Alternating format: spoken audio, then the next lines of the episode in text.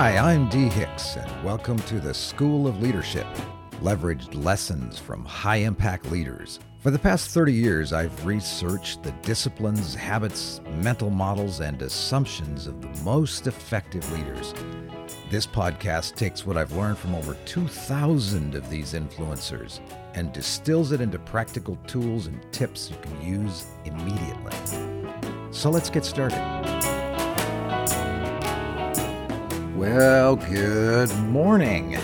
It's about 9:30 in the morning on a Sunday, and I'm recording this podcast while sipping uh, my second cup of coffee this Sunday morning. Used to get up really early and get ready for the day and uh, enjoy a wonderful cup of coffee. This is great stuff. This is uh, coffee that's roasted by a company called Kivu, K I V U.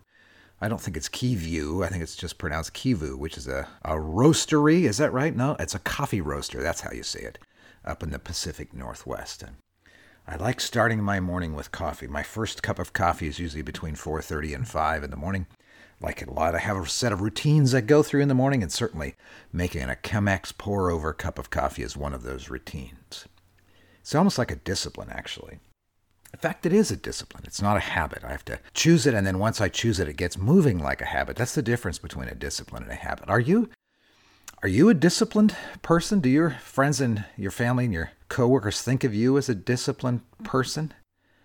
Do you even think of yourself as like the best version of you that you can be? The result of a bunch of careful disciplines that you follow it's probably worth thinking about. It's more than a, a be all you can be or be the best you kind of Oprah thing. It's actually important, especially if you're a, a leader or a manager or a supervisor or an influencer of people and you want to create a different future than will naturally happen. This is a great question. So, over the next five podcasts, this one and four more, I would like to share with you some of the uh, work that we have done over these last 35 years to try to understand what actually makes high performance teams work and work really, really well. We've come to find that all of them in any environment, in any profession, in any endeavor that are high performance over a long period of time, intentionally so, not accidentally high performance teams, practice five disciplines. What are they? So, this is part one to try to describe to you, at least briefly, what they are. You can actually go on to Amazon and find my book if you want to read more detail about it. But this is just a, a, way to kind of give you a nice taste. And if you don't have time to read a book or don't want to buy the book, then have fun walking with me through these podcasts in the coming episodes. So last week, in a moment of kind of quiet frustration, a member of one of my teams said, Damn, I never want to only be 90% of what I could be. You know, it kind of struck me that some people would be ecstatic if they only occasionally and briefly sprinted up to that 90% level of what they could be before they slumped back exhausted into their easy chair of life. So it struck me some folks are quite content living at 35% of what they could be, sipping on one another's success. I don't really mean for that to be as mean spirited as it sounds. It's just that to a kind of surprising degree, we are actually in control of whether we are only 90% of what we could be. We're in control of our contentment with only 35%, too, while wondering if our potential, especially in service of a great purpose, could actually be staggering. So, effective people's lives are not the result of happy accidents. They're the sum of their habits and of their disciplines pointed to a greater cause. They know that nothing of enduring importance happens in their lives accidentally. It's rather mostly the result of carefully crafted habits and disciplines.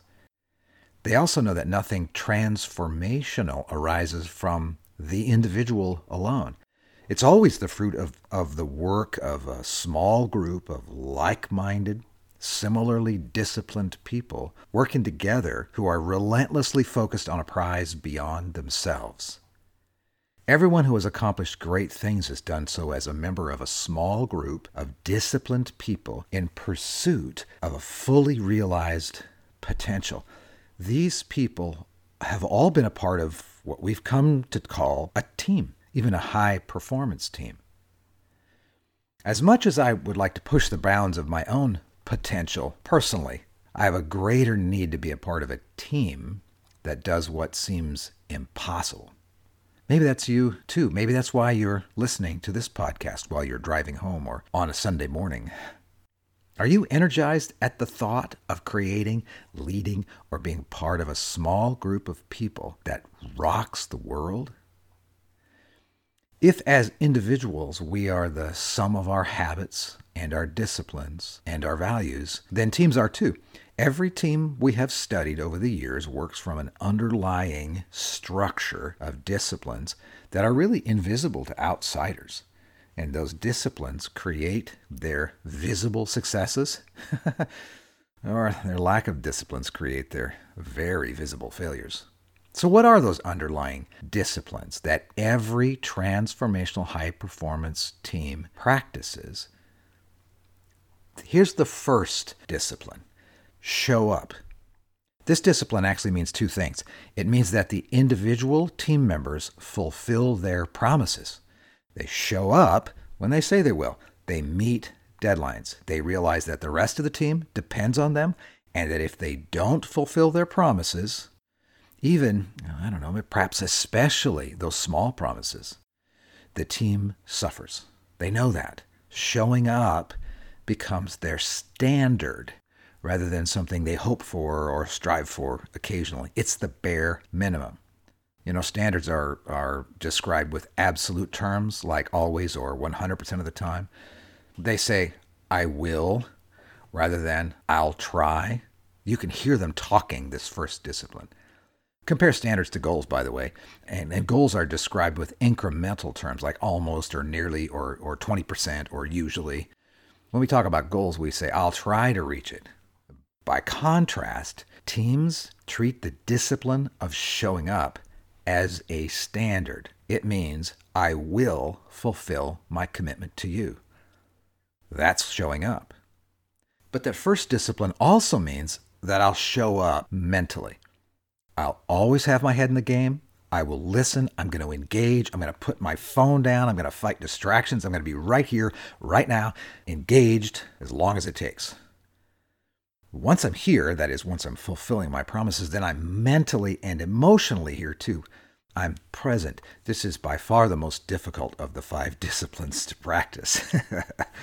uh, but it's the bedrock upon which the other disciplines are built.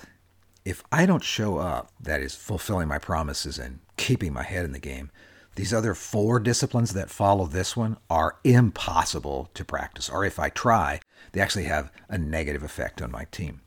So high performance team members expect this of one another. They prod each other when one of their crew is not here mentally.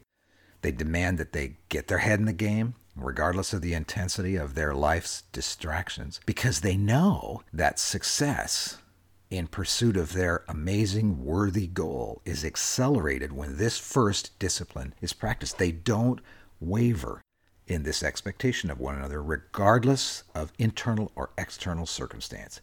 Every high performance team learns that this first discipline is the key that unlocks performance.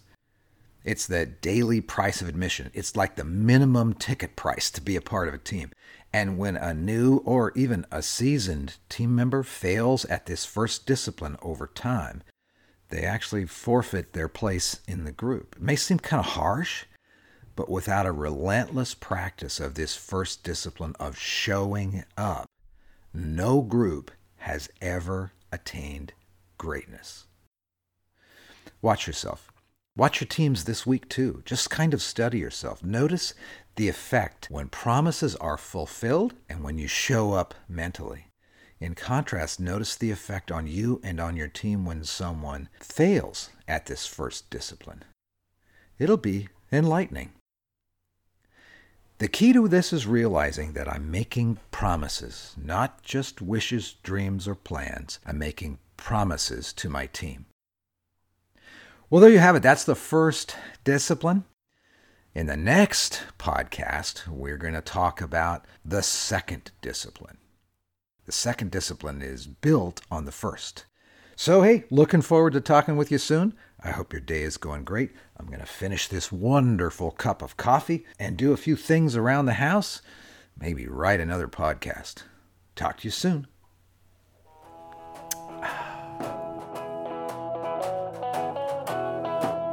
Thanks for joining me in today's School of Leadership. This podcast is part of the Archimedes Experiment, leveraged wisdom from the world's most effective leaders. If you're interested in more, go to my website, dehicks.com. Remember, my first name has only one E. Well, you'll find more short and helpful podcast, books, and blog posts. If this was helpful, maybe even share it with some of your friends. Have a great day.